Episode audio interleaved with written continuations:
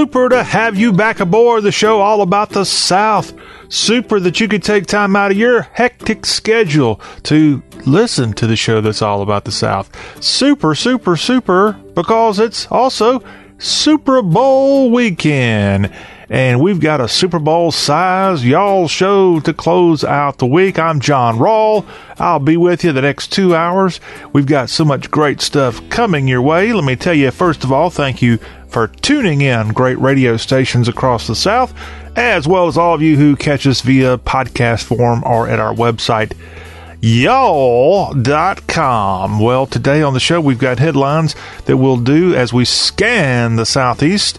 In fact, later in the headlines, I've got something fun coming of all places from uhaul.com as they've just put out the U-Haul list of the top growth states. Now, this is based on U-Haul and U-Haul alone. It's not coming from the Census Bureau. And I've got the list from U-Haul of the top growth states, I guess, where they have a lot of U-Hauls going back into, back and from. And then we also have, courtesy of U-Haul.com, the specific cities, the top 25 growth cities that we have right now. And there's a big southern emphasis. Oh, Lord, people are moving to the south, y'all. What are we going to do about it? Well, if it's uh, people from here in the south moving amongst, talk amongst yourself, move amongst yourselves, then that's just fine. But the south is booming. And this is the show that's booming as well. And we'll have all that information coming your way. Plus, speaking of the Super Bowl, how about this? A Florida hospital is dressing its newborns in Super Bowl gear here this week, and I'll let you know about that as we move along in the headlines. Then we'll have a little college sports update for you midway through the hour. What's going on in college basketball? In fact, we got the latest projections of the teams that are on the bubble that might be able to punch their March Madness ticket here in about six weeks. So all that is coming up, plus a look at some football notes and news, all that in our college sports spotlight in just a few minutes. Then at the end of this hour, it's the return of ICYMI in case y'all missed it. And we're going to rewind, speaking of the Super Bowl, back to Tuesday when our good friend, the barbecue barrister Matt Heermans, was on. And we're going to get a little bit more information about what he's got planned here for Sunday, for the tailgate, for the food and all. And pimento is on his mind. And we're going to find out what kind of concoction he's going to be making with pimento cheese when we have a rewind back to Tuesday when Matt Hermans was our special guest. And all that's coming up here in ICYMI later this hour. When we kick off the second half of the Y'all Show Super Bowl edition, speaking of the big game Sunday evening in Miami Gardens, we are going to put the spotlight on the game in a musical way. And there's a fellow that you may not know the name, you may not know his face, but you know his work. Even if you don't follow football, if you've tuned in any kind of special show or video game or movie, chances are this guy is one of the top two or three composers in all of the land these days. And he's a fairly young guy.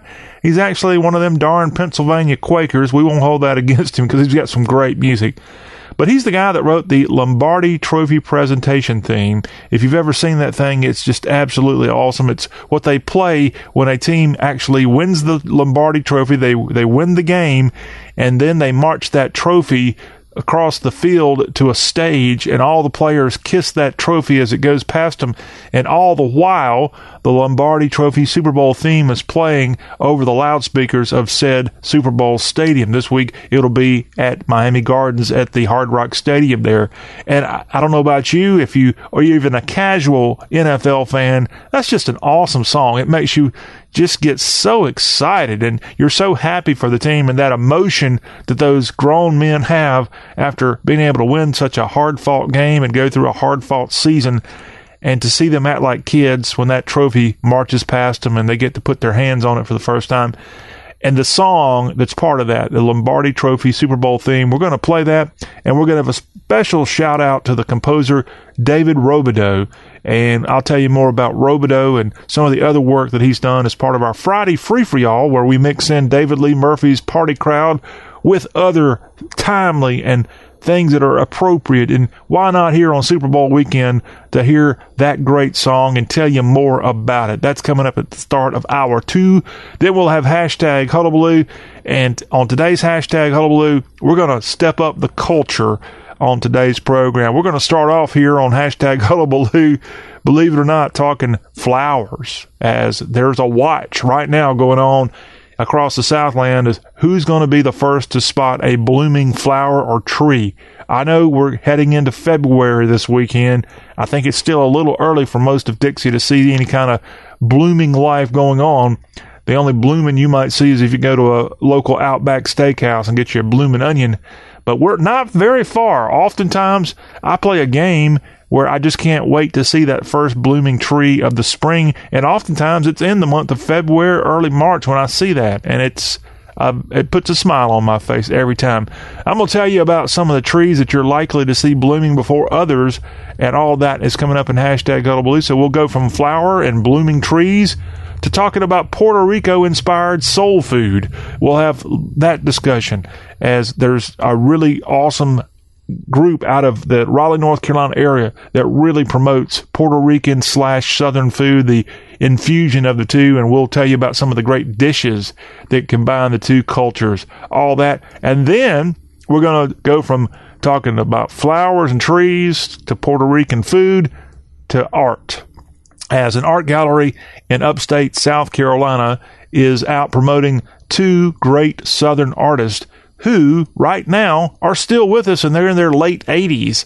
And I'm going to tell you about these two Leo Twiggs and Philip Morsberger. Those two artists will be spotlighted as part of our hashtag Hullabaloo in hour two. Then we'll close it all out with a look at the movies that are in theaters this weekend and some golf and tennis news actually a change on the LPGA schedule to announce because of the coronavirus that's taking place in China. They've had to adjust their schedule. We'll let you know about that. What's going on on the PGA Tour, the most fun tournament of the year, perhaps, is going on this weekend out in the Phoenix area. And then we'll also let you know what's going on in the Australian Open, a little bit of an upset on Thursday that we'll tell you about. All that's coming up here on y'all. Again, our number, if you want to connect to us, we welcome your feedback 803 816 1170. It's just the easiest thing in the world for you to reach out to us and, and connect to us. And, and we want to hear from you on this, the show that truly is the South's show. Okay, starting out today on the Y'all show, looking at what's going on in the Southeast. And as we start out, we'll take a look at some good news. If you want to live a long, healthy life, believe it or not, the last few years, the expectancy rate of Americans has been dropping, but for the first time in four years, the increase is going up. Just only a month, but it marks at least a temporary halt to a downward trend of the overall life expectancy. The rise is due to lower death rates for cancer and drug overdoses. That's great news. As the report came out Thursday from the Centers for Disease Control and Prevention, and the latest calculation is for 2018 and factors in current death trends and other issues. On average, an infant born that year in 2018 is expected to live about 78 years and eight months, according to the CDC. So 78 is the life expectancy of those born now. Now, if you were born prior to 2018, and chances are, if you're listening to me right now, that includes you, there's a great chance your life expectancy could be a little less. But let's all live to the great, great age of 100 at least if we can help it and keep on trucking and spread the good Southern news while we're at. Democratic attorney generals across the Southeast and across the nation are suing to force the country to ratify the Equal Rights Amendment. Now, this is a little bit of a story because we recently told you in Richmond, Virginia, the government there just passed the latest, it became the latest state to ratify the Equal Rights Amendment an amendment that made in, I think it was in the early 70s. It was shot down after it didn't get enough states to ratify it at the time, as it did have bipartisan support when Congress passed it back in 72. Unfortunately, there was some ruling that said, well, after a certain amount of time and not enough states signing on to the ERA, it became null and void, and I know people are challenging that. The Attorney General of Virginia, Mark Herring, is partnering with other attorney generals around the country, and they're trying to get this thing passed along and make this ERA, Equal Rights Amendment, the law of the land and become the latest amendment to the U.S. Constitution. This argue this lawsuit argues that American law does not give the archivist the power to decide whether to certify an amendment and we'll find out more as it's going to going to go through the court system here. But yes, if indeed this passes, this will be the newest amendment, something that orig- originally went before and was passed in the early 70s, and it's going to help if it were to become law equalize male and females, I guess, with pay and other areas. I think a lot of these issues from the 70s have been solved, but I'm sure those of you who don't feel that way are in disagreement. But right now, attorney generals from across the country, the Democratic ones at least, looking to team up and sue the government to ratify the Equal Rights Amendment. A new AP NORC poll says that the Republicans are more fired up for 2020 as Democrats are anxious. Now, this comes here, this news on this day where you expect in Washington, D.C., if it hasn't happened already, them to vote the senators, at least in the impeachment inquiry, to the trial that's been going on now, to vote whether to add additional witnesses. And even before today's over, slash Saturday, they're actually may be able to get this thing finished and vote and let the president off, be acquitted of the impeachment charge.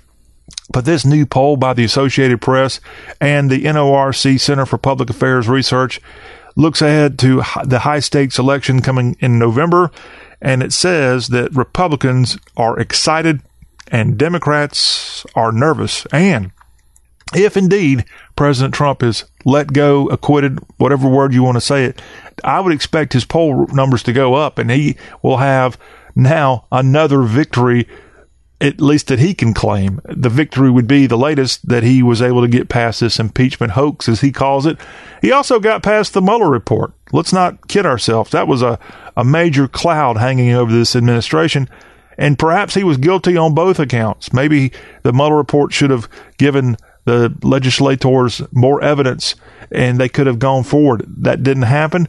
And if indeed, as expected, he is acquitted here in this impeachment trial, President Trump, he's going to take the high road and he's going to say, look, they tried to get me. They tried to get me twice and I'm still here and I'm going to be doing great things. And frankly, one of the greatest cheerleaders of President Trump, he was just in Washington this week, Benjamin Netanyahu.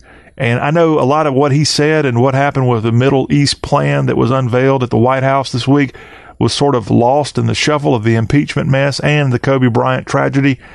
But if you go back and find any of the interviews that Netanyahu gave, he says that Donald Trump is the greatest thing to ever happen to Israel and the greatest president for sure. And he just can't say enough great things about President Trump. And you know that for some of the Democrats, especially the Jewish Democrats who have a pretty good grip on that party, when you look at all the leaders that are Jewish and all the influential people that support the Democratic Party, a lot of them are Jewish. And you just have to think this puts them in a real bad position. Now, of course, Netanyahu's got his own problems in the state of Israel, but I, I just know that if, if if you're a liberal and certainly if you're Jewish, it has to make you wonder what's going on here when the motherland, if you want to call that Israel for, for Jews at least, he's out here saying these most incredible kind words and just flattering compliment after compliment to President Trump.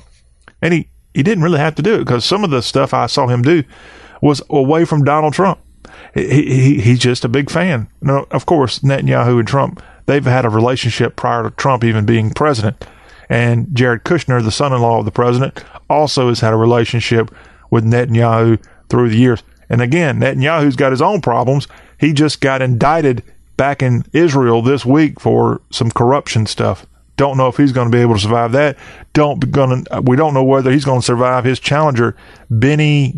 I, I forgot Benny's last name, but he's going to be having another election. In fact, President Trump even made mention of that, that it's the longest election in the history of the world. What happens in Israel? If you thought politics in this country was messed up, perhaps Israel might be even more so. But again, as we said here on the life expectancy thing, and now with the president, if you're a President Trump fan, hey, you might be able to live longer. And heck, President Trump's tenure in office might be longer than you expect. How voter feels about the 2020 presidential campaign, this poll that just came out shows that Democrats are more likely than Republicans to be anxious. And if you look at the numbers, Democrats interested in this race, 79% compared to 82% of Republicans. Those are who are anxious, Democrats polling at 66 are anxious, 46 if they said they were a Republican. If they're frustrated, Democrats at 62, Republicans at 42, and excited about the election, Democrats at 33, Republicans at 43. Again, this is a poll put out by the Associated Press, certainly a rather neutral organization, and that could bode for the future, especially if President Trump, again, escapes the impeachment noose and is able to hang on to the powers of government in Washington, D.C. An update to a story that we told you about several weeks back. A woman went missing in the Birmingham area from a bar and sent a text message to a friend saying that she was she was alarmed or whatever. Later, her body she was found dead, and it's now been ruled that 29 year old Paighton Houston died of morphine and methamphetamine in uh, toxicity there in Jefferson County. The coroner ruled that and it's now being classified as a drug opioid death. Now, there was footage of her leaving this restaurant bar in Birmingham with two strange men, and then she disappeared. And then her body was found, I think, in an abandoned house in the Birmingham area. What's weird about all this is a 50 year old man named Frederick Hampton is being arrested in connection to her death, but his arrest is for being charged with the abuse of a corpse after her body was found. That, that's a very strange thing. I don't know if he was one of the man, one of the men in that video of her leaving, but her remains were recovered earlier in January at a home in Hueytown, and that was about 13 miles away from where she was spotted. The home belongs to relatives of the man that we just told you about who's being charged with abuse of a corpse. So, and he was in Ohio when he was arrested. So, a, a, weird case that's got even weirder, but it looks like she wasn't murdered. She died of an overdose, unfortunately. Another weird story to tell you about the NFL's New Orleans Saints say they only did, quote, minimal behind the scenes public relations work on the area's Roman Catholic sexual abuse crisis Attorneys are now suing the church, and they allege hundreds of confidential New Orleans Saints emails show the team's involvement went much deeper, helping to shape a list of credibly accused clergy that appears to be undercounted. A weird, weird thing to see an NFL team involved with a Catholic sexual abuse crisis. Court papers filed this week by lawyers for about two dozen men make sexual abuse claims against the Archdiocese of New Orleans, and they give the most detailed description yet of the emails that have rocked the NFL team and remain shielded from the public. More to come on this. But one thing written in this documentation says, quote, the Saints appear to have had a hand in determining which names should or should not have been included on the pedophile list.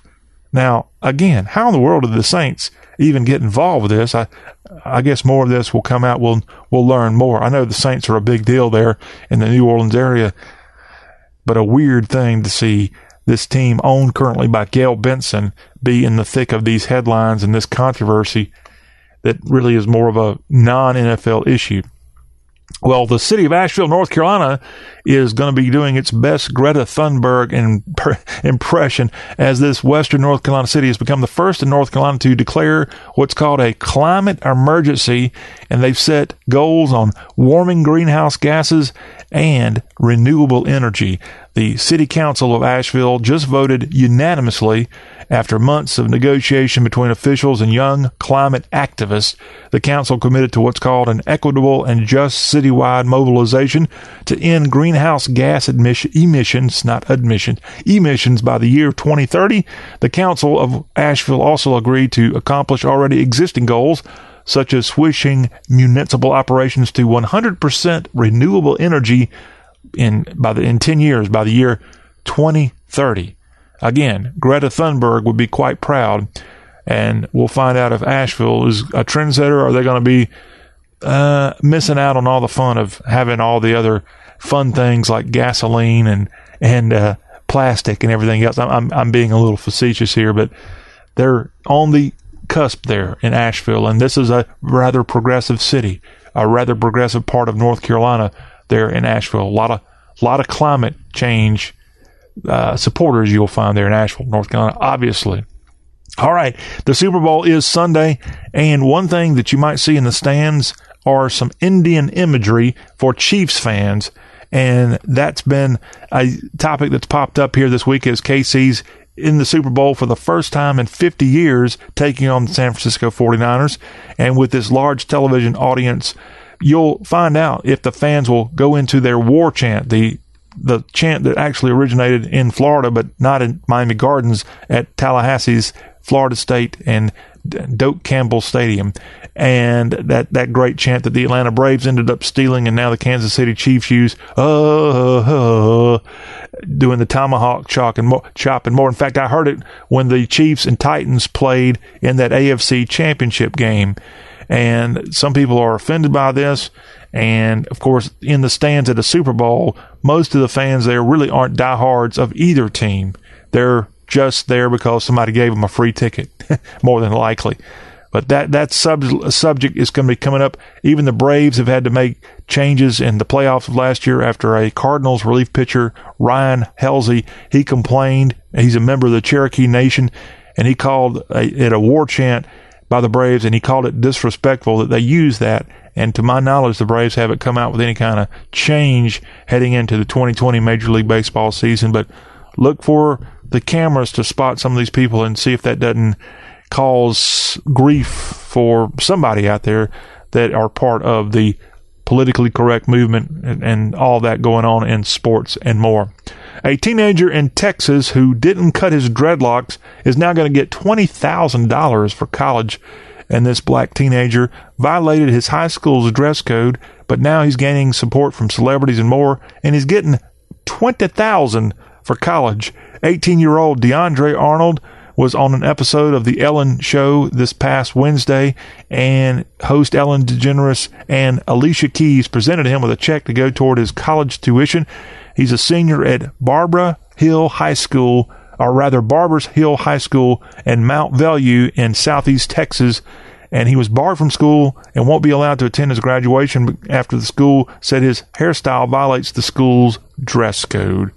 That's a rather harsh penalty for this high school student. Last year, California became the first state to ban workplace and school discrimination against black people for wearing hairstyles such as braids, twists, and locks, and that became law. But in Texas, I, am a little surprised that this is even something a school can do, and that's what's happening there in Mont Belvieu, Texas. This teenager at least got twenty thousand to go toward college. I'm ready for this whole dreadlock and long hair trend to go away. I remember a time 15, 20 years ago, you didn't see people, at least men, wearing dreads, and you didn't see other guys, primarily white guys, with really, really long hair. And I think for the white guys, that's kind of backed off a little bit. Uh, I, I guess the hair bands of the 80s, yes, your hair may have gone down to shoulder length and it was rather long, but this whole movement. I mean, I guess since we got the Super Bowl, I'm, I'm thinking back to whenever people like Troy Polamalu, who's not even black, he's a Pacific Islander. When he was playing for the Steelers, he was one of the first players that I can remember who had the long, sort of long hair slash dreads, whatever you want to call it, coming out of the helmet. I think it's not safe. I wouldn't want to be out there playing football and have somebody try to pull me down with my hair. So this youngster, though, in Texas with twenty thousand dollars in his pocket, Congratulations on that feat. And now, as we told you at the start of the show, U-Haul has just re- released their story about the top growth states of 2019, and Florida is number one and other southern states are gaining on Florida. Now, this is based on something called the Grove States, calculated by the net gain of one way U Haul trucks entering a state versus leaving that state during a calendar year. So, more coming in than going out. And according to these growth state trends from U Haul, Florida is at number one, and they jumped up from where they were in 2018. Texas is number two. Texas and Florida swap places. North Carolina is the number three U-Haul growth state. South Carolina is number four. The state of Washington is at five. Alabama is at six. Look at this trend for Alabama. In 2018, Alabama was ranked 42nd in this U-Haul survey. And now the growth trend for U-Haul is Alabama's number six. That's quite a jump, quite a jump for the Yellowhammer State. And let's see, Tennessee's at 12, Oklahoma's right at 14 in this thing. Georgia is at 16.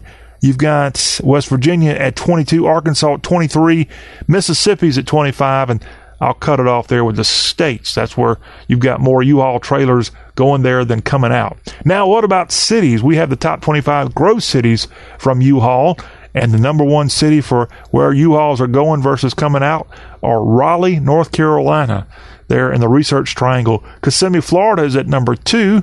And Ocala, Florida, not all that far from Kissimmee. Ocala is number three, the most common place people are taking U-Haul trailers to. Round Rock and Pflugerville, Texas check in at four. West Palm Beach is at number five. Port St. Lucie's at six. I still haven't listed one town outside of the South yet. Number seven, Bradenton and Sarasota in Florida are at seven.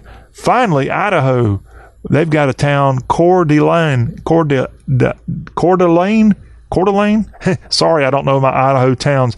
That's at number eight. Manhattan, the one in New York, is at nine. Harrisburg, Pennsylvania is at 10. New Braunfels, Texas is 11. And Auburn, Opelika is at 12. Uh, Huntsville, the Rocket City, checked in at 13. And I could keep going on.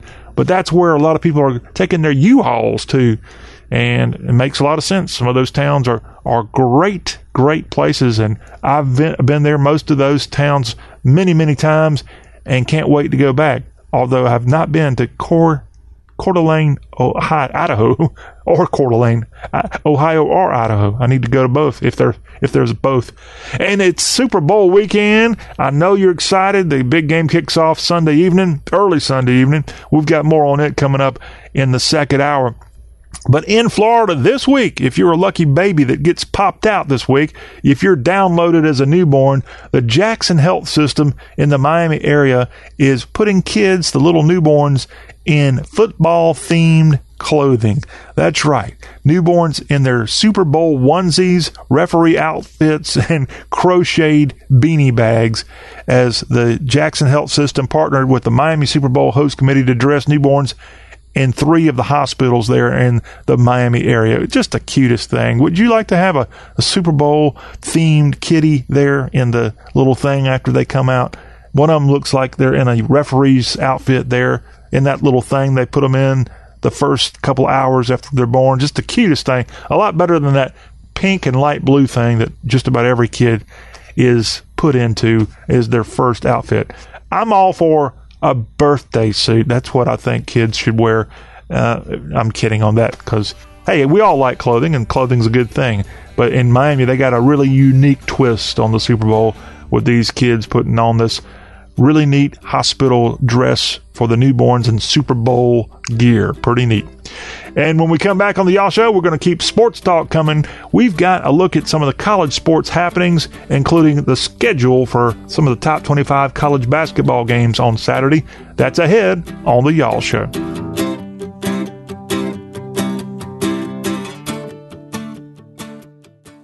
Beep's coming. You know what to do. Hey, I'm gonna just rip this band aid off. We need to break up. You're just, you're not good for me. I'm always sweaty and uncomfortable around you, and I'm not getting any benefits from this relationship. You're just a basic memory foam mattress. I deserve better. And before you ask, yes, there is someone else. I've been seeing the purple mattress online for a while now. Don't blame yourself. How can you compete with a bed that totally supports me, hugs my pressure points, and sleeps so effortlessly cool? Not to mention the 100 night trial and free shipping. Now that's a bed with benefits. It'll make me feel better than you ever could. Break up with your old mattress and get with Purple today. Take advantage of Purple's Snorin' 20 sale and get free sheets and a premium sleep mask when you buy any Purple mattress. That's up to a $158 value. Claim your free premium Purple gifts today by texting OFFER to 84888. That's keyword OFFER to 84888. Data rates may apply. I am doing it all the water, the fiber, the exercise, but I still have constipation with belly pain, straining, and bloating that keep coming back. My doctor said that I may have a chronic medical condition called irritable bowel syndrome with constipation, or IBSC.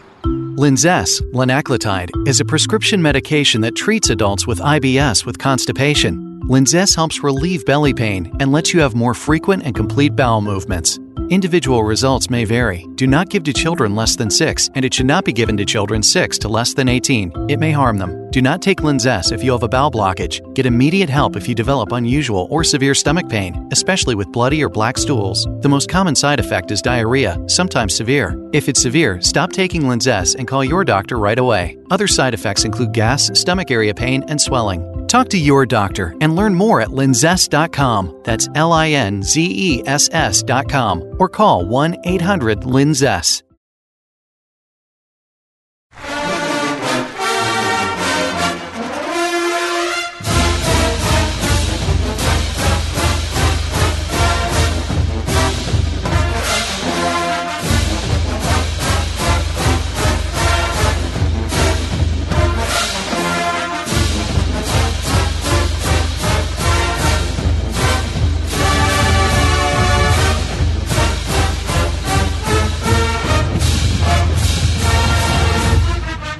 Wrapping up another week here on the show All About the South with John Rawl. This is the Y'all Show, and this is our college sports spotlight where we look at all things Southern and that fight song there of the number one team in college basketball right now, the Baylor Bears. We've got more on the Bears, what they're going to be doing on the hard court on Saturday. We'll have college basketball talk coming at you. But right now, let's start off with some college football news and some very troubling news coming out of Salisbury, North Carolina. A quarterback at nearby Livingstone College, Ryan Williams, he was paralyzed after a shooting there in Salisbury on Sunday, left at least six people wounded, and this was at a restaurant. They had a party there, and a bunch of people got shot. Unfortunately, this quarterback there of the Blue Bears of Livingstone College, Ryan Williams, who's from Jacksonville, Florida, he was shot at this restaurant, and the 21 year old taken to Winston-Salem Hospital. We certainly hope the best for him. Other teammates also were injured in this shooting, and we hope all of them get well. A statement from the school says it did not sponsor this party there in Salisbury.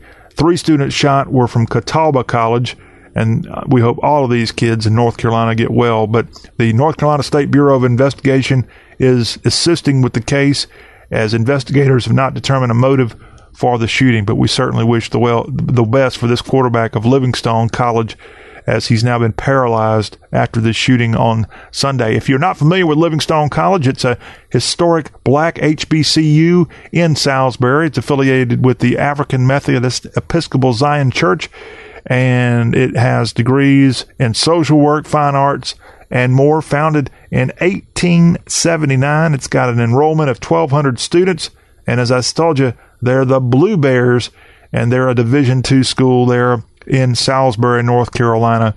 And unfortunately, the quarterback there, we just as we said, he's been paralyzed after this terrible shooting there in that part of North Carolina. Wish him the best.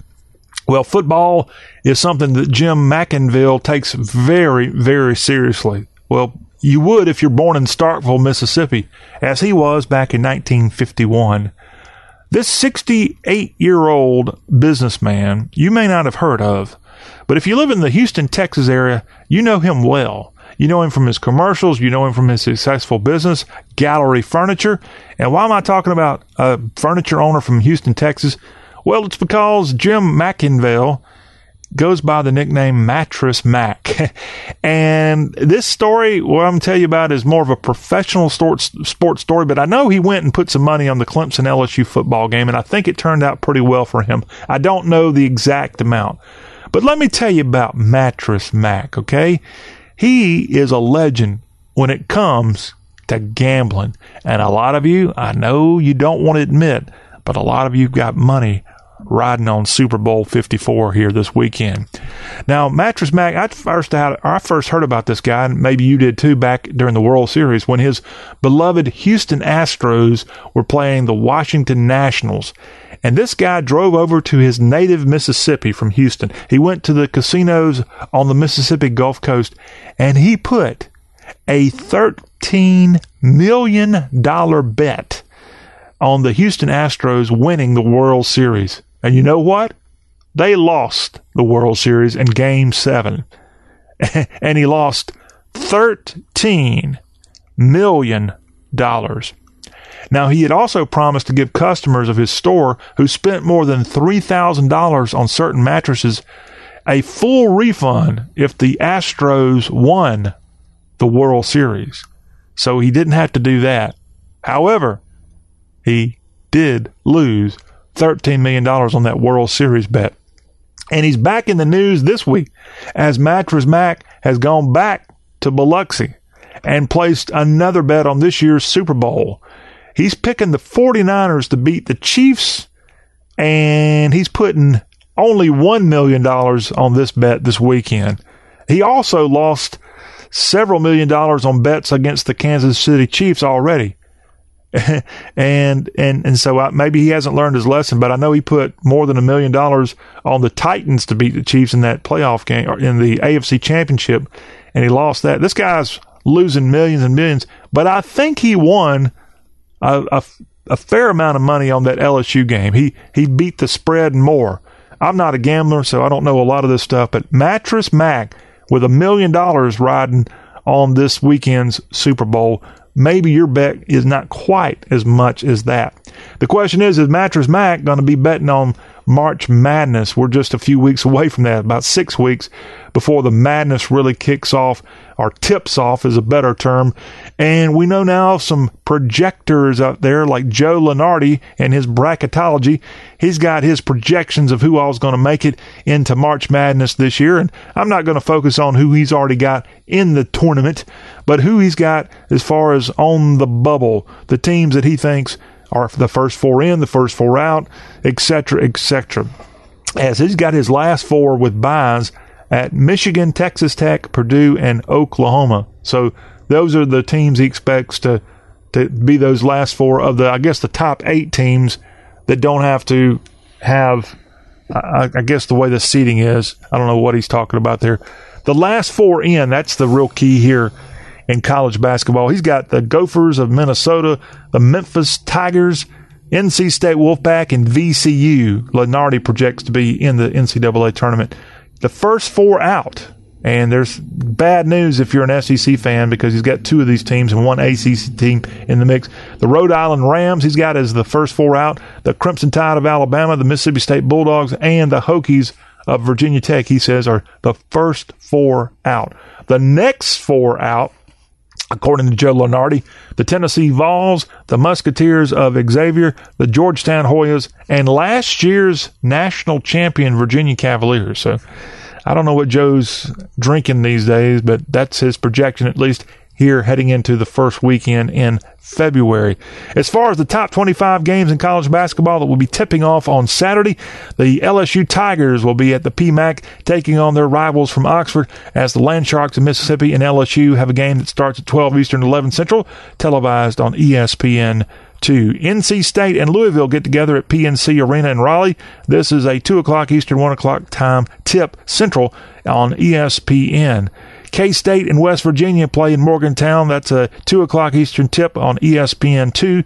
Then you also have from the South Texas Tech the runner up last year to the college basketball championship, as the Red Raiders will be going to Allen Fieldhouse to take on the Kansas Jayhawks. This is an ESPN broadcast, 4 o'clock Eastern, 3 o'clock Lawrence time. The number five Florida State Seminoles. Wow, they've got an old Metro Conference rematch as the Noles and the Virginia Tech Hokies will be at Cassell Coliseum in Blacksburg. This is going to be an ACCNX broadcast on internet only, 4 o'clock Eastern, 3 o'clock Central and uh, Auburn and Kentucky. This is going to be a great matchup in SEC play, a top 20 matchup as UK goes to Auburn Arena and the number 17 Auburn Tigers Bruce Pearl await. This is going to be an ESPN broadcast at 6 Eastern, 5 o'clock Plains time. The Houston Cougars ranked 21 in the country. UH will be at Fifth Third Arena in Cincinnati, and the Bearcats will be hosting UH. This is an ESPN2 broadcast at 5 Central Time. And then the Tulsa Golden Hurricane, They are much improved this year, but they're not ranked. They'll be playing their AAC neighbors, Wichita State, ranked number 23 in the land. The Shockers come down to Reynolds Center, and this is a game set for 6 Eastern, 5 o'clock Tulsa time, living on Tulsa time. That game broadcast on what uh, network is that on? ESPNU is where that will be broadcast. The Blue Devils of Duke will be at Syracuse on Saturday evening, and that is a look at your ACC, SEC, Big 12, AAC, and more basketball schedule for Saturday. Saturday, February 1st. Can you believe it? When we come back on the Y'all Show, you better believe that Matt Hermans is going to be back on with us again, as we'll have ICYMI in case y'all missed it, and he's going to be talking about pimento cheese and Super Bowl 54. Mm, man, can't wait to hear that. That's coming up on the Y'all Show. I am doing all the right things drinking plenty of water, eating right, and exercising. But month after month, my constipation with belly pain, straining, and bloating keep coming back. Irritable bowel syndrome with constipation, or IBSC, affects 13 million Americans. Linzess, linaclotide, is a prescription medication that treats IBS-C in adults. Linzess helps relieve belly pain and lets you have more frequent and complete bowel movements. Individual results may vary. Do not give to children less than 6, and it should not be given to children 6 to less than 18. It may harm them. Do not take Linzess if you have a bowel blockage. Get immediate help if you develop unusual or severe stomach pain, especially with bloody or black stools. The most common side effect is diarrhea, sometimes severe. If it's severe, stop taking Linzess and call your doctor right away. Other side effects include gas, stomach area pain, and swelling. Talk to your doctor and learn more at linzess.com. That's L I N Z E S S.com or call 1 800 Linzess.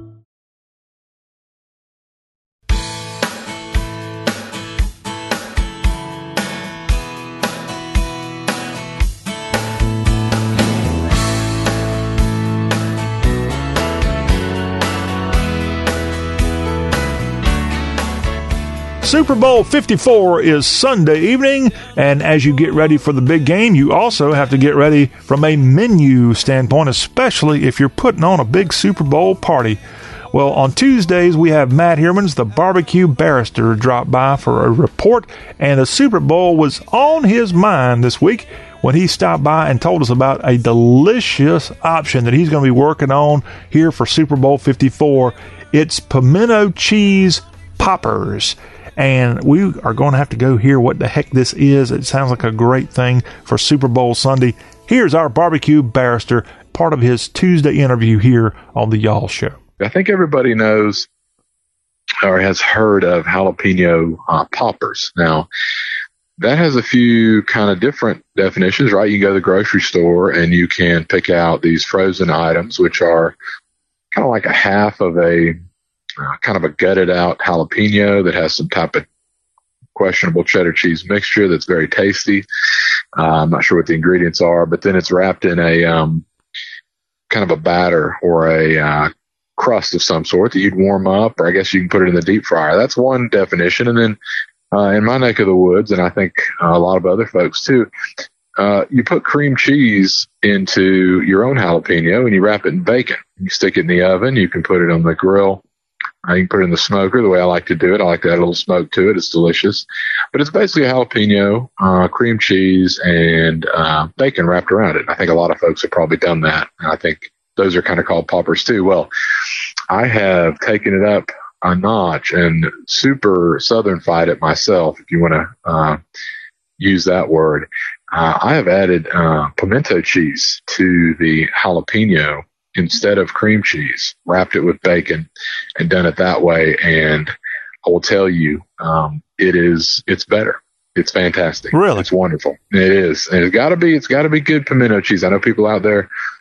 If you've never, you know, it, good pimento cheese is not not watery. It is not uh, not the stuff you find in a plastic tub that will run out like a liquid. That is, I don't know what that stuff is, but don't don't even mess with that you know, good pimento cheese is, is cheese and mayonnaise and some other ingredients, spices and seasonings, uh, pimentos, of course, you mix together and it's very, it's firm, right? You can kind of wad it up into a, almost like an ice cream cone type deal. It's that texture. So you got to have good pimento cheese, real pimento cheese, and uh, fill that uh, uh, fill that jalapeno up with pimento cheese, just like you would the cream cheese. I know a lot of folks have done this, and then wrap it in the bacon. Uh, it'll change your it'll change your whole outlook. I started doing this about a year ago. I figured I love pimento cheese. I love the jalapeno popper. And uh, why the heck not combine it? Sometimes you put those things together and they fight, uh, but these get along real well. And uh, so I encourage everybody to give that a shot if you want to fire up the grill and put sm- some smoke on it, some charcoal on it. Even better, even better. You can glaze it with a little bit of sweet barbecue sauce afterwards. You got yourself something that'll, uh, you know, win or lose, whatever team you're supporting, you're going to win that, uh, win the appetizer round. Put it that way. Well, that sounds delicious. Now, you talk about pimento cheese. What color pimento are you talking about here? Because that's one thing a lot of people here in the South have real issues with. Are you talking about? Oh, you talking about the color of the little pepper thing yeah. itself? Well, yeah, is it more of a yeah. yellow or whitish looking pimento? well, I was. I'm going to throw everybody out. Should be red. The ah. little pimento should be red. Okay. Now, as far as the cheese itself, you know, um, some people use all cheddar, right? I think the sharper the cheddar, the better. You want that tangy pop. You don't want a mild or a medium. You want sharp or extra sharp.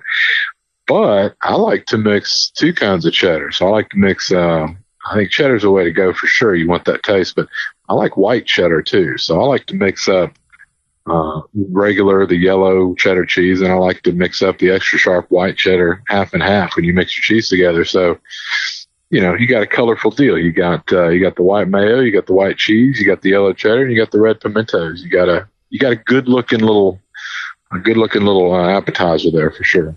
Our barbecue barrister, Matt Hermans, with some delicious tips and some great ideas as well for Super Bowl 54. Well, that wraps up this first hour. We've got halftime here on the Y'all Show Super Bowl edition. In the third quarter of today's Y'all Show, when we kick off the second hour, we're going to have a spotlight on the Super Bowl theme song. I call it. It's the Lombardi Trophy Super Bowl theme, and composer David Robidoux, he wrote this song, and we're going to give a special tribute, let you learn more about this composer, and just play this awesome song that will get you in the mood for Super Bowl 54. That plus hashtag Huddleblue, plus movie talk and all that's going on in sports world this weekend is coming up on the Y'all Show.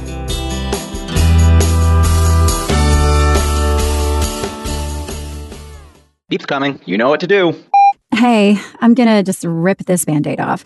We need to break up. You're just, you're not good for me. I'm always sweaty and uncomfortable around you, and I'm not getting any benefits from this relationship. You're just a basic memory foam mattress. I deserve better. And before you ask, yes, there is someone else. I've been seeing the purple mattress online for a while now. Uh, don't blame yourself. How can you compete with a bed that totally supports me, hugs my pressure points, and sleeps so effortlessly cool? Not to mention the 100 night trial and free shipping. Now that's a bed with benefits. It'll make me feel better than you ever could. Break up with your old mattress and get with Purple today. Take advantage of Purple's Snorin' 20 sale and get free sheets and a premium sleep mask when you buy any Purple mattress. That's up to a $158 value. Claim your free premium Purple gifts today by texting OFFER to 84888. That's keyword OFFER to 84888. Data rates may apply. I am doing it all the water, the fiber, the exercise, but I still have constipation with belly pain, straining, and bloating that keep coming back. My doctor said that I may have a chronic medical condition called irritable bowel syndrome with constipation, or IBSC. Linzess, linaclotide, is a prescription medication that treats adults with IBS with constipation. Linzess helps relieve belly pain and lets you have more frequent and complete bowel movements. Individual results may vary. Do not give to children less than 6, and it should not be given to children 6 to less than 18. It may harm them. Do not take Linzess if you have a bowel blockage. Get immediate help if you develop unusual or severe stomach pain, especially with bloody or black stools. The most common side effect is diarrhea, sometimes severe. If it's severe, stop taking Linzess and call your doctor right away. Other side effects include gas, stomach area pain, and swelling. Talk to your doctor and learn more at linzess.com. That's L I N Z E S S.com or call 1 800 Linzess. Hi, I'm your host, Smokey Cole Bear, filling in for Smokey because after 75 years of. Only you can prevent wildfires. Turns out there's much more to say. Nearly 90% of wildfires are caused by us humans being careless, dumping our used barbecue coals willy nilly. Guess the song was wrong. We did start the fire. That's why I respect Mother Nature and her trees, whether coniferous or new car scented. Brought to you by the U.S. Forest Service, your state forester, and the Ad Council. The Kansas City Chiefs and the San Francisco 49ers and Super Bowl 54. We've got a lot to say about that here on the Y'all Show, but we start this hour out with a little party crowd. She couldn't keep from crying when she told me goodbye. But I knew Lord, it was breaking her heart, that she was breaking mine. So for the sake of her feelings and the sake of my pride, I told her not to worry about me. So I'm sitting here soaking up the neon lights, misery, looking for some company. And tonight I'm looking for a party crowd, slamming them back and laughing out loud with the smoke so thick the blues can't hang With the jukebox jumping like it just don't care if they're dancing over here or fighting over there. I'm making the rounds, looking for a party crowd. It'll dawn on me tomorrow, wherever I wake up. I'll look back and try to recall just where the heck's my truck. So take my keys and lock 'em up tight and let the good times flow. And I worry about tomorrow when it comes to light. The night's still young and I'm on the road tonight. I'm looking for a party crowd, slamming them back and laughing out loud with the smoke so thick. The blues can't hang around. With the jukebox jumping like they just don't care if they're dancing over here or fighting over there. I'm making the rounds, looking for a party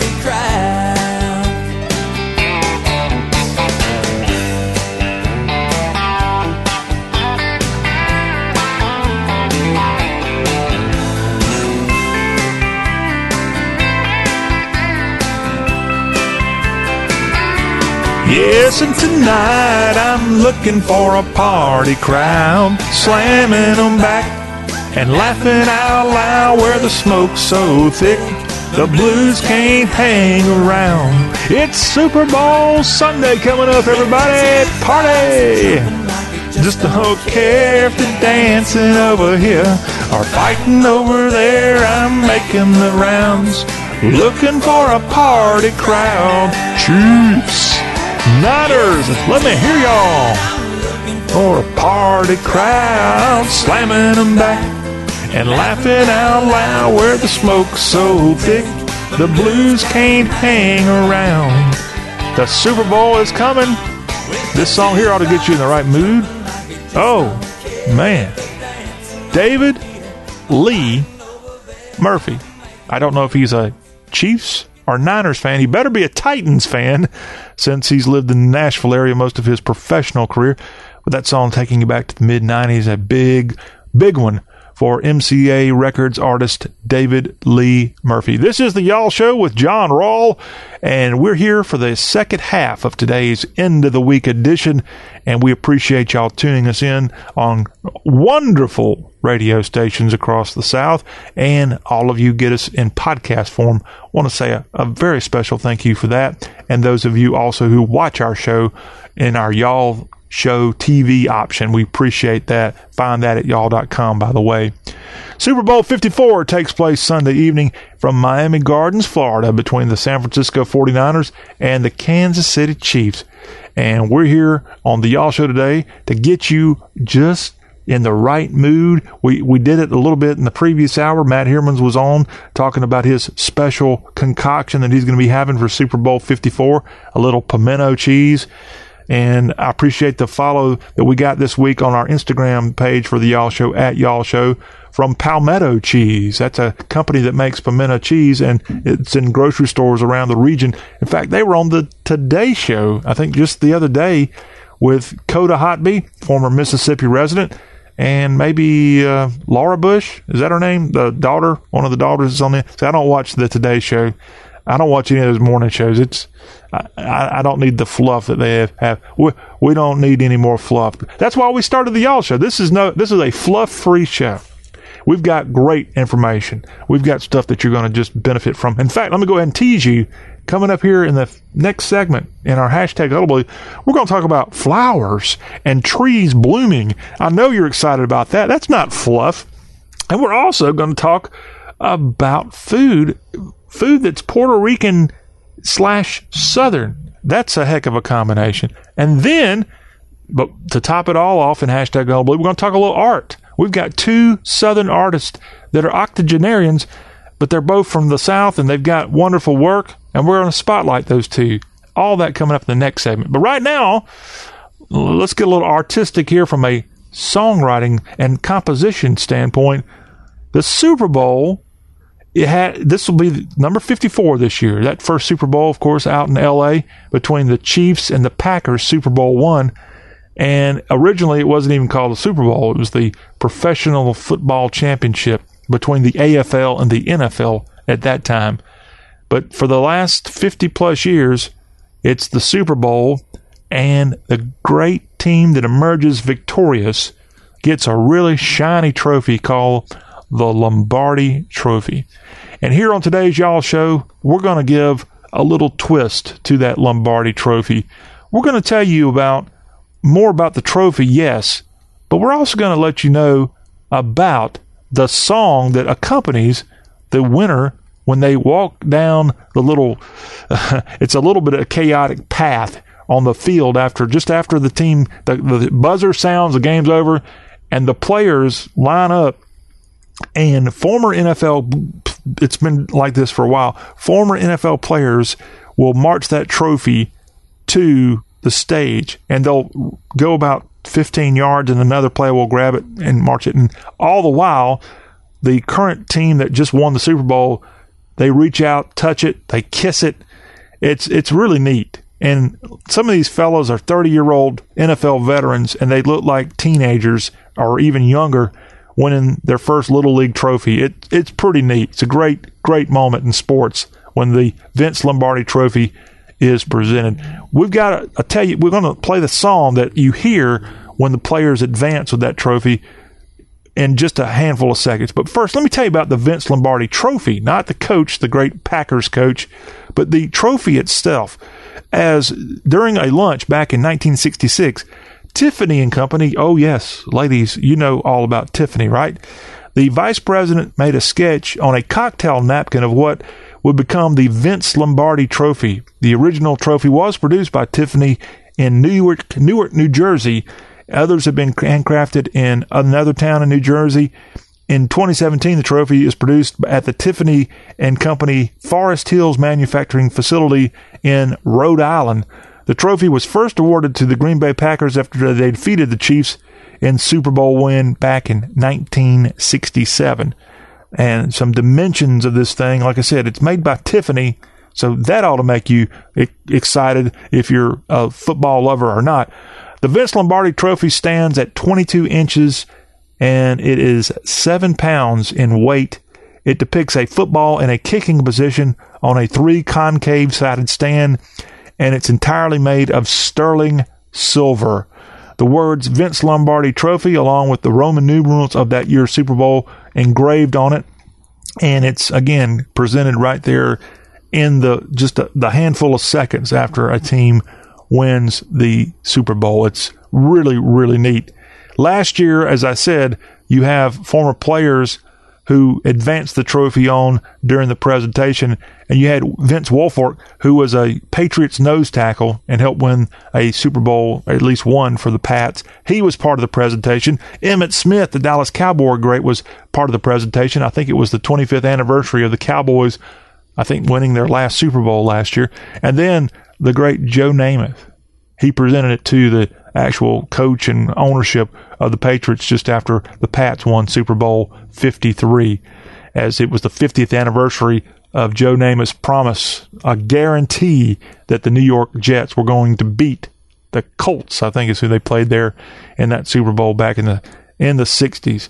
So that's a little bit about the trophy, of course, named after Vince Lombardi, the coaching legend who passed away back in 1970, a guy that got his start in the college ranks and then moved on. He was actually an assistant coach at West Point for several years before he went on to be an offensive coordinator for the New York football Giants and then the head coach of the Green Bay Packers from 59 to 67. And oddly enough, he was the head coach of the Washington Redskins for one year in 1969. Vince Lombardi, head coach in Washington. But yeah, after he passed away, a lot of people, when they hear that name Lombardi, if they're not thinking about the coach, they're thinking about that trophy.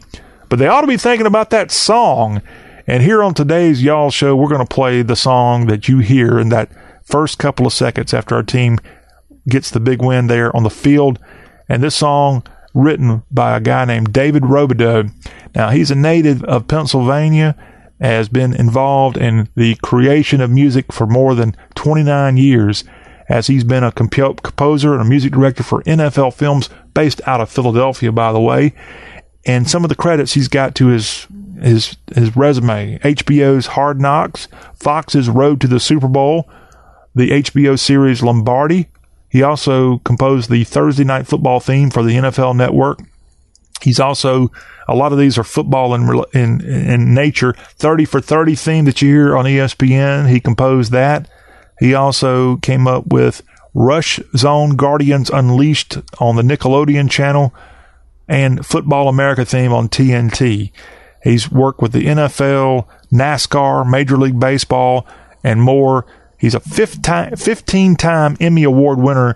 He's been nominated more than 40 times and a three time International Monitor Award winner, a BMI Award winner, and a multiple Telly and Aurora Award winner is David Robidoux, the composer of so much stuff involving the NFL, but specifically here, the guy that wrote this song that you're going to hear. And, and now that I'm telling you about it, if you've not heard the Super Bowl theme that he penned, make sure you at least stay awake until about 10:30 Eastern, 9:30 Central when the teams walk through there and they get that Lombardi trophy on the field and and it's just a, a magical time there and it will be in Miami Gardens on Sunday evening.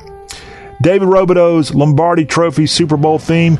It's got what we call here in the music business an overture leading up to the the real the real the good stuff that you're going to hear. So here's a little bit of the overture that you're hearing now and then we're going to segue from that to the actual Lombardi Trophy Super Bowl theme. Enjoy this as we get ready for Super Bowl 54 Chiefs and 49ers.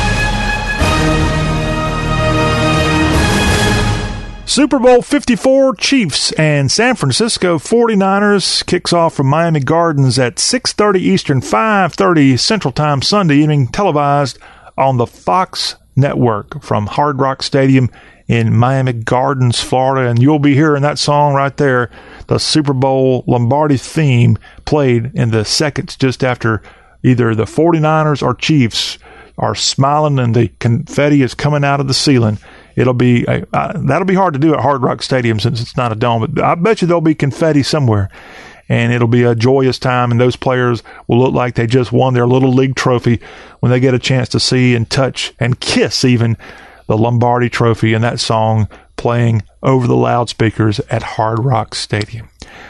This is the Y'all Show. We hope you are going to have your own Super Bowl frenzy come Sunday evening and uh, go download that song and give David Robidoux a, a big old shout and say, hey, we heard your song played on the Y'all Show, and man, you're doing good there, David. When we come back on the Y'all Show, we've got hashtag Hullabaloo. We're going to be talking about blooming flowers and garden plants and more. and then we're going to talk about some Puerto Rican slash Southern food and two great artists that are being honored at an art gallery right now in South Carolina. We'll let you know who they are. That plus more as the Y'all Show continues. Keeps coming. You know what to do. Hey, I'm gonna just rip this band aid off. We need to break up. You're just, you're not good for me. I'm always sweaty and uncomfortable around you, and I'm not getting any benefits from this relationship. You're just a basic memory foam mattress. I deserve better. And before you ask, yes, there is someone else. I've been seeing the purple mattress online for a while now. Don't blame yourself. How can you compete with a bed that totally supports me, hugs my pressure points, and sleeps so effortlessly cool? Not to mention the 100 night trial and free shipping. Now that's a bed with benefits. It'll make me feel better than you ever could. Break up with your old mattress and get with Purple today. Take advantage of Purple's Snorin' 20 sale and get free sheets and a premium sleep mask when you buy any Purple mattress. That's up to a $158 value. Claim your free premium Purple gifts today by texting OFFER to 84888. That's keyword OFFER to 84888. Data rates may apply. I am doing it all the water, the fiber, the exercise, but I still have constipation with belly pain, straining, and bloating that keep coming back. My doctor said that I may have a chronic medical condition called irritable bowel syndrome with constipation, or IBSC. Linzess, linaclotide, is a prescription medication that treats adults with IBS with constipation. Linzess helps relieve belly pain and lets you have more frequent and complete bowel movements. Individual results may vary. Do not give to children less than 6, and it should not be given to children 6 to less than 18. It may harm them. Do not take Linzess if you have a bowel blockage. Get immediate help if you develop unusual or severe stomach pain, especially with bloody or black stools. The most common side effect is diarrhea, sometimes severe. If it's severe, stop taking Linzess and call your doctor right away. Other side effects include gas, stomach area pain, and swelling. Talk to your doctor and learn more at linzess.com. That's L I N Z E S S.com or call 1 800 Linzess.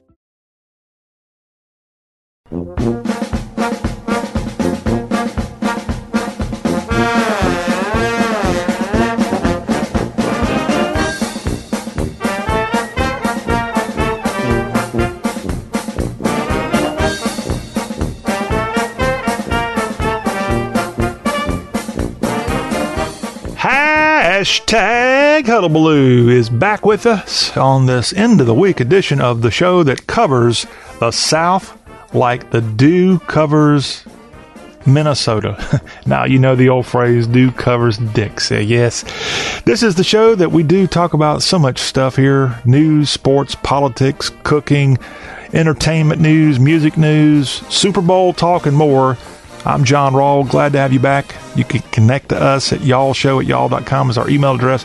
Our telephone number to text or call and leave us a message or catch us here 803 816 1170. Just can't wait to hear from all y'all. All right, Magnolia Experiences LLC is on Twitter, and they have got a travel blog that showcases the breathtaking beauty of the South and beyond. Based in St. Louis, Missouri, so I guess I guess their definition of the South to go out and capture this showcase of the breathtaking beauty of the South is to get away from St. Louis because I don't consider that the real South. It's It's an honorary southern town because it is technically a southern state, Missouri, that would be, but uh, Missouri's not Alabama or Mississippi, I know, but there are parts of Mississippi or Missouri that uh, you wouldn't know the difference. But St. Louis, yeah, you're you're right there in no man's land between the north and south. Okay. Well, giving Magnolia Enterprises LLC a little bit of credit, here's what they put this week on Twitter. One of the many things I love about the South flowers in January. And that caught my attention. Yes, we're at the end of January, but are things already blooming? As they did put the hashtag on their tweet, hashtag Natchez. Not Natchez, but Natchez, Mississippi. N A T C H E Z. Lovely place on the Mississippi, an hour upstream from Baton Rouge, about 45 minutes downstream from Vicksburg, looks out over Louisiana. A very historic town, Natchez, Mississippi. If you're in Nashville, you want to go to Natchez, pretty simple. Just get on something called the Natchez Trace and head south for about 10 hours, and you'll end up in Natchez in Adams County, Mississippi. But this tweet from Magnolia Experiences has got me wondering are things already blooming in Natchez, Mississippi? Well, we did a little research here, and our horticulturalist have helped us out on this. We found an article that's at myperfectplants.com, the top five early spring flowering trees. Okay? And a few of these I'm going to mention, it might mean something to you. You might have them. But among the favorite early spring blooming trees, the Japanese magnolia, like the Anne or Jane variety, I guess. Another tree that might bloom before everything else out there, the eastern redbud, a flowering dogwood, both the white and pink variety. And those seem to be, in my neck of the south, the ones that I see the most. You also have the Taiwan cherry tree and a wild plum tree, often blooming before others, as the Japanese magnolias are among the first bloomers of the flowering trees.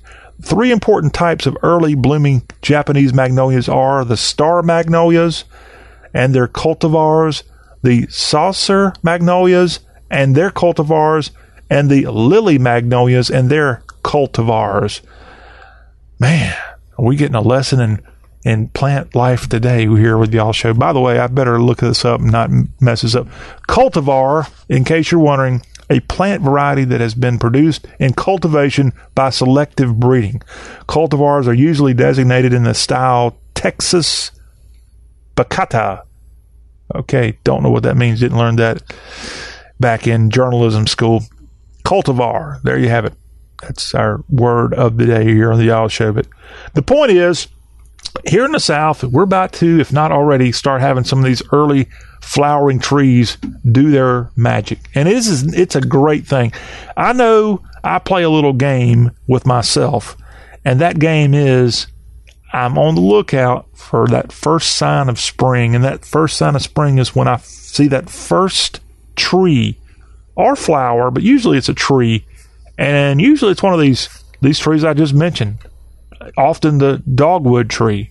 The usually the white ones are the ones I see first and it's somewhere pretty close. I mean, either mid February, late February, early March, but usually sometime in February is when I see these trees. And I travel a lot of the South. I I find myself in areas that maybe it might be one of these other varieties, like a Japanese magnolia, more likely to bloom in that portion of Dixie, or that eastern redbud, perhaps could be that. But usually it's a bright sunny day and I look up and I see that and I get so excited because I don't know about y'all.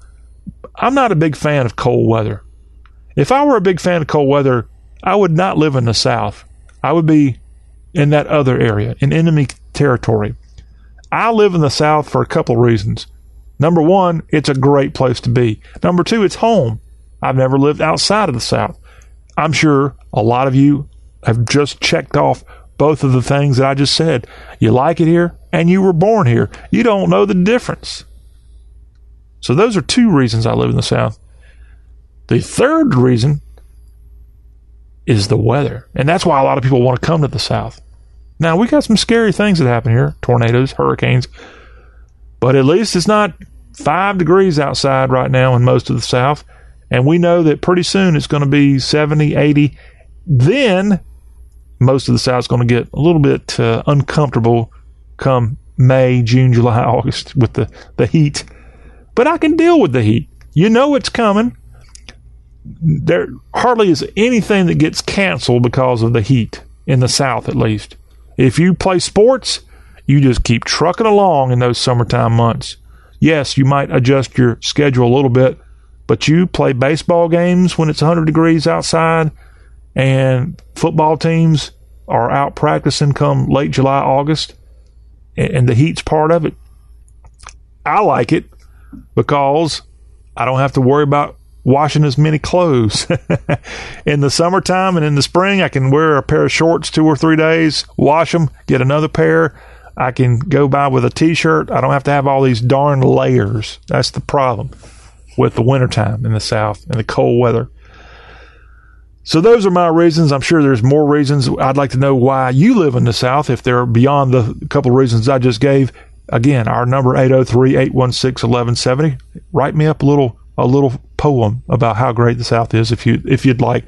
Or text us at that number 803-816-1170 or if you really just want to email us, y'all show at y'all.com is the way to do that. But this article here and myperfectplants.com helping us understand that there's these varieties that are likely to be popping up real soon. And I don't know about you, but I just cannot wait for that to happen. Now let's move from discussion about flowering trees to Puerto Rico. By the way, Puerto Rico, our great territory, has really had a rough go of it the last couple years. From multiple hurricanes to earthquakes, they just had those, and it's just been a rough go of it for Puerto Rico. And we need to help them out. Our government's helping them out. Of course, they're American citizens. Some of you listening to us might be Puerto Rican. Heck, you might be listening to us in Puerto Rico. And all I can say about that is hola, y'all. As they have Spanish and English, Spanish officially there, and rightfully so. It was a, a territory of Spain prior to being ceded to the United States after the Spanish American War of the late 1800s. But Puerto Ricans oftentimes find themselves away from the island and living on the mainland, and oftentimes in Florida, but they're in other states. And it's a pretty neat deal. Their their home area is Puerto Rico, but they come to live in the the lower 48, if you will, and they come here because of the opportunity. They've got family members. They're American citizens. They can actually vote when they live here. They can't vote for the president, at least when they're on the island of Puerto Rico. So that's part of the trans the the transient nature of Puerto Ricans. Now, I got to make sure I, I, spell this right or pronounce this right. Boricua, and I got to pull up my little cheat sheet here. My cheat sheet, by the way, is good old Google. And if Google messes this up, blame it on Google, not me. I'm gonna p- play this, let you hear what Google how they pronounce this word B O R I C U A, a Puerto Rican, especially one living in the United States. It's an informal word. So I don't want to say it incorrectly. Let me have Mr. Google, Mrs. Google, or in this gender neutral world we live in, it, we'll have it say this word, how to per, per, perfectly pronounce B O R I C U A. Here we go. Okay, well, I've got silent on that. That doesn't help. Let's try it again. Uh, oh. Why is that not coming out loud? Uh, let's try this. Okay. Mr. Google, you're not helping out here today. Boricua is what it sounds like it's. Boricua. Okay. Boricua is the pronunciation of a Puerto Rican, especially one living in the United States. So, hello to all y'all, Boricuans here in the South. Well, Boricua's Boricua Soul NC is on on Instagram. They serve empanadas and more, and all kinds of Latino flavored food. They're based out of Durham. They got a restaurant there on Blackwell Street, Boricuas. And the, again, this Boricua, the term, a Puerto Rican, especially one that lives in the U.S. An informal term, so don't put it in some kind of legal document. I think that would be uh, a little bit uh, not good for you. Boricua's Boricua Soul NC, the the Instagram account. They got a Twitter account too. They wrote on Twitter this week and on Instagram. The last weekend, I had the honor to speak at the North Carolina Museum of History about our journey and motivations for blending the taste of Puerto Rico and the South. And that got me intrigued by Boricuans. I mean, this place in Durham, North Carolina, what, what, what do they got going there with their restaurant, with their business? They serve Puerto Rican inspired soul food to feed the soul according to their website. That website, Boricua's Boricua Soul NC, B O R I C U A S O U L N C dot com. Great website. Go check it out. You'll learn something. Maybe you'll be inspired as they hope to have Puerto Rican inspired soul food to feed the soul. They write there, our menu features classics from both cuisines like empanadas, tostones, pernil, collard greens, mac and cheese, barbecue, and more. We also fuse aspects of both cuisines to construct something new and exciting. Things like chopped barbecue filled empanadas and griddle fried cornbread filled with Puerto Rican and Caribbean inspired meats and vegetables. So on their menu there, again, at Boricua Soul NC, empanadas, they serve them up in beef. They also have them green beans and queso, mojo chicken, curry, vegetable empanadas. Then they offer these bowls that sound yummy, things like pernil mac, and also they've got a side bowl where you choose all kinds of different sides, like a slow roasted pork shoulder or Puerto Rican seasoned styled the pernil that I was telling you about. That's offered there. Then they have all these sides that look yummy too: rice and pigeon peas, collard greens, mac and cheese, something called maduros, which is fried sweet plantains, tostones, flattened savory plantain chips seasoned with garlic, vinegar, and salt, and beer battered fries. All this, again, you can go to the website Boricua's, BoricuaSoulNC.com and learn about this Puerto Rican inspired soul food to feed the soul. Puerto Rico, I've never had Puerto Rican food, but it sounds yummy and it should be yummy. Remember, Puerto Rico, where it's located on the map, they've got all that Caribbean influence. So they ought to be able to have really good fruits as part of their menu items, okay? They got that working for them. The climate. The really neat thing they got working for them is the diversity of the populace, okay? As a lot of blacks were brought to Puerto Rico as slaves by the Spaniards, so they brought their African heritage with them. That's why you see things like collards served up in Puerto Rico. They got the African influence, the Spanish influence, then they got all this American influence over the last century and more. And you'll see the things like I, I told you there, the the macaroni and cheese and things like that. I guess that's an American invention. And the blend of all these cultures should make Puerto Rican food pretty good. I've not seen a Puerto Rican restaurant, at least in my portions of the South, but if I'm traveling and I see one, it, it it'll make me want to stop. It's different. It sounds like a great option. And again, if you're ever in Durham, maybe you're going to go see the good folks over at Duke University. Take some time to stop by this place on Blackwell Street, Boricua Soul, North Carolina, on the website, the Boricuas Soul NC.com is, is where you'll find it. And that is our Puerto Rican inspired food segment today on the Y'all Show. Now, moving on, moving on, moving along, let's talk a little art in South Carolina as we found this week a tweet from Edward Rice Art, at Edward Rice Art, a contemporary Southern artist. And he wrote on Twitter Hampton 3 gallery owner Sandy Rupp in the studio assisting Joe Clark and shooting footage for his upcoming short film. The film will feature the life and work of Leo Twiggs, Philip Morsberger, and myself. Details announced soon. So they're working on this artwork there at this museum. And this is the Hampton 3 Art Gallery. It's kind of a museum, it's more of an art gallery. And that's in Taylor, South Carolina, in the South Carolina upstate, just outside of Greenville. This is located at uh, 3110 Wade Hampton Boulevard in Taylor's. That's where you'll find the Hampton, the Roman numeral 3, the Hampton 3 Gallery, and owner Sandy Rupp.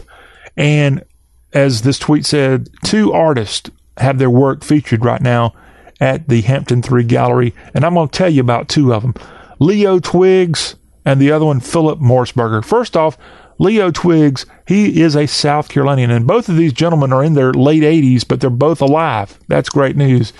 Twiggs, born in St. Stephen, South Carolina in 1934, and he is a painter. He developed the fine art department at Orangeburg's SC State, South Carolina State, the historically black college, the public university, HBCU in South Carolina. And he taught at the fine art department at SC State from 1973 to 1998. And he actually got his Master of Arts degree from NYU. And in 1970, he became the first black student to receive a doctorate of arts from the University of Georgia. Leo Twiggs, Dr. Twiggs, and he has presented over 51 man shows during his career. His paintings are done in a variation of the batik process, which he began exper- experimenting with back in 1964. Now, what is the batik process? This process of painting allows him to create the illusion of subtle textures. Batik is an Indonesian technique of wax resist dyeing applied to whole cloth the technique originated from Java, Indonesia. Batik is made either by drawing dots and lines of the resist with a sprouted tool. I have no idea what exactly they're talking about there. I'm not an artist. I'm just a just a talk show guy. But that is the unique and beautiful style of artist Leo Twiggs, the South Carolinian, and what he's got on display there in Taylor's at the Hampton 3 Gallery. Also featured there is the artwork of Philip Morsberger, who was born in Baltimore, Maryland in 1933. And he got his BFA from Carnegie, Carnegie Institute of Technology and then also went on to Oxford in England, where he studied at the University of Oxford and got his MFA. And he came back to the U.S. in 1984 and has been working on all kind of projects. He currently lives in the state of Georgia. Morsberger's work has run him as a figurative to abstract expressionism, and he's been able to have all kinds of really creative artwork out there as he's merged images and his all all kinds of just really unique things. That's why if you're an artist, you, you got to be different. Morsberger says about himself, I start a painting by shoving colors around and have no idea what might emerge. And eventually, like a normal person looks at clouds and may say, Ah, I see a figure running. I see an elephant. Those the words of Philip Morsberger, artist. And again, Mr. Morsberger, who's alive, he's now almost 88 years old. He and his fellow artists from the South, Leo Twiggs, their artwork on display at the Hampton 3 Gallery in Taylor's, South Carolina, just outside of Greenville. And check it out there. And that is our hashtag Hullabaloo what a unique hashtag Hullabaloo Day. Uh, what a what a unique double H hashtag Hullabaloo. Talking about Puerto Rican food, artwork, and of course we got it all started talking a little blooming trees.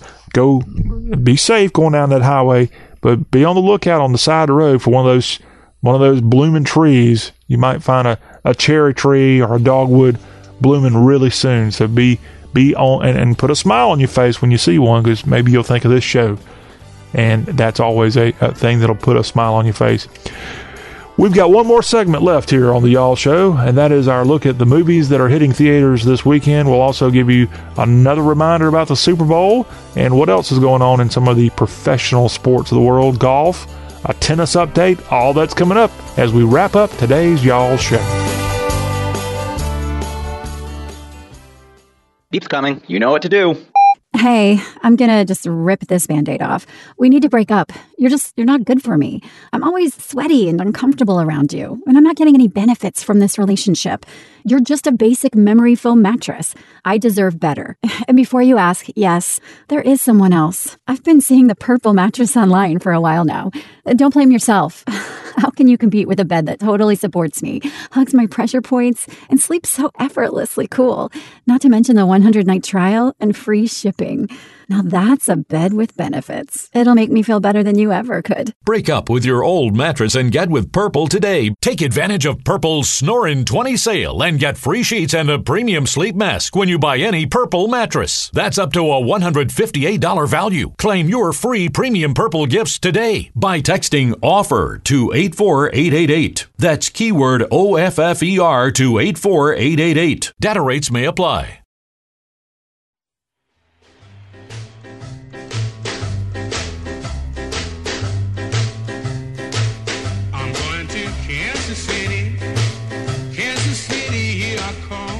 Final segment of this, the show all about Dixie.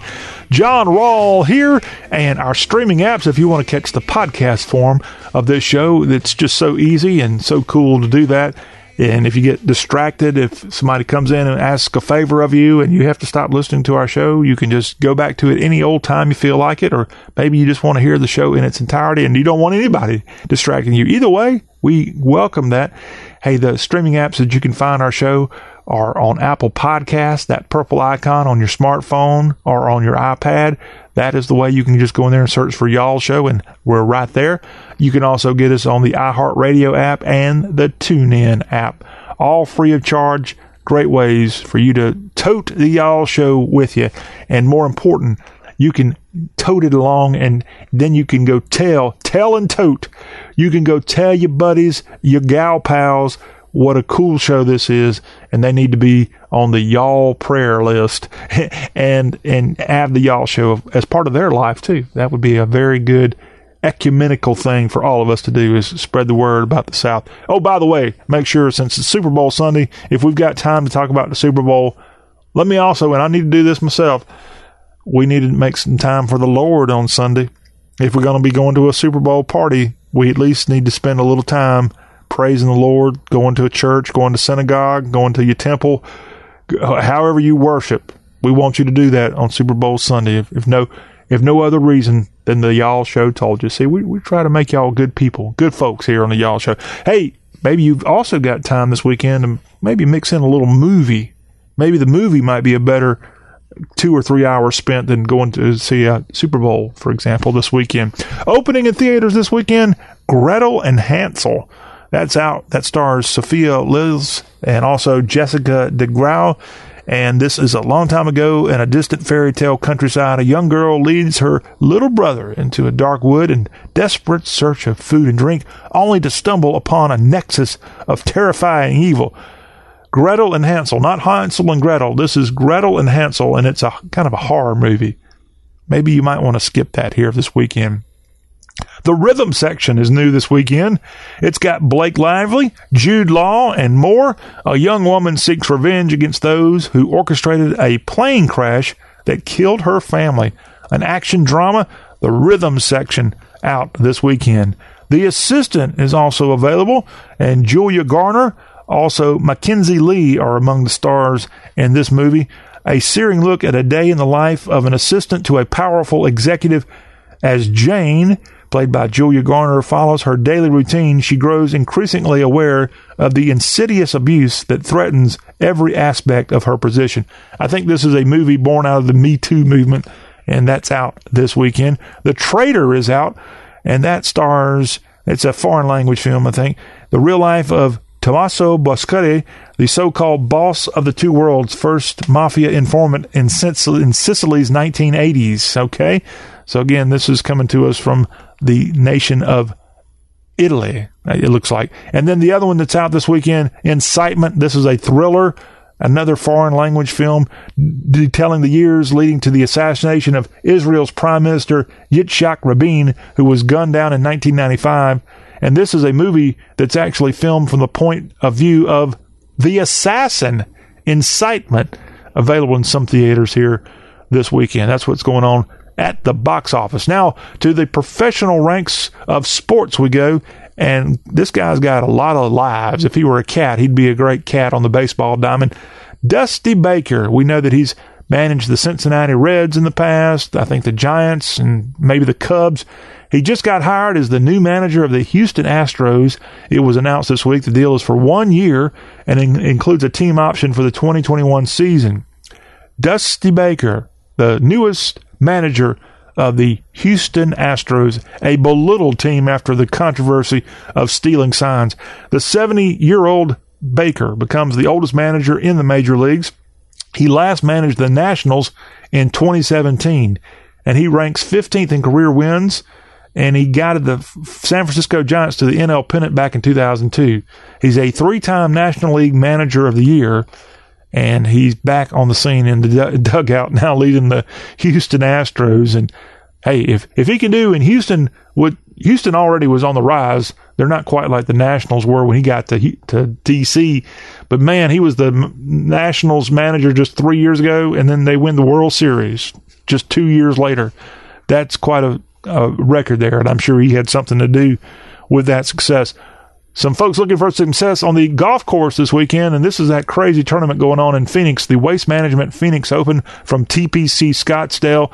That's going on. That's the tournament where I think it's the 17th hole. They have the huge stands there, and thousands and thousands of screaming fans are there, and the players have fun. They run up to the green. It's it's really a, a great little tournament taking place on the PGA Tour this weekend, and the defending champ Rickie Fowler is out there playing and more and and that goes on on the PGA Tour this weekend. Some news from the LPGA Tour. They ended up having to cancel a March event in China due to the coronavirus outbreak that's going on as the Blue Bay uh, the Blue Bay LPGA held on China's Hainan Island canceled due to concerns over this virus outbreak and that scheduled for March 5th through 8th is now out and it looks like it's going to be moved to another location. The tournament or the location, it had a $2.1 million purse that on the LPGA tour. Now, where are the LPGAers? Where are they now? They actually are not playing this weekend. They got an Australian tournament next weekend.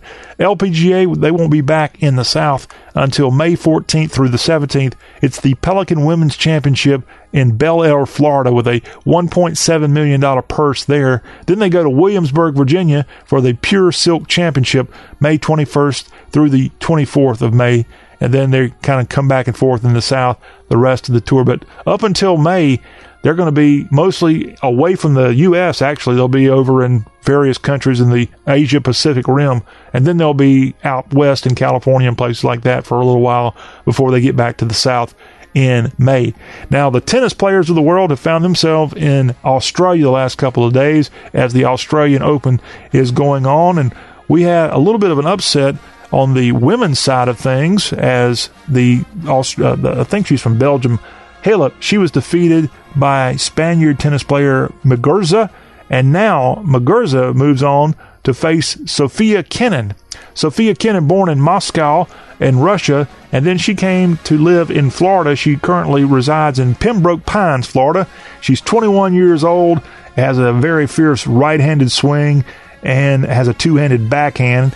And she's playing for her first major as she has not done all that great. I think she's been cut in every major that she's played in, but look for her to be a person out there playing here in the championship. That's going to be early on Saturday, 3:30 Eastern, 2:30 Central. You can tune in and see this American, although born in Russia, vying for her first major in the Australian Open. And on the men's side, a little bit of upset on the men's side of the bracket too. In the semifinals, one of the great tennis players of today, Roger Federer was defeated by Novak Djokovic, and Djokovic advances to play in that that championship for the men's side will be on Sunday early in the morning, 3:30 Eastern, 2:30 Central. And that will put a tennis slam and a Super Bowl slam on today's Y'all Show. Reminder, Super Bowl going to be kicking off around 5.30, depending on where you are, 5.30, 6.30 in that time frame. Have a great Super Bowl weekend. Enjoy your Sunday of fun. Enjoy your whole weekend. We'll be right back here on Monday with an all new show that's all about the South. John Rawl signing off from Dixie with Love's going to get us out of here.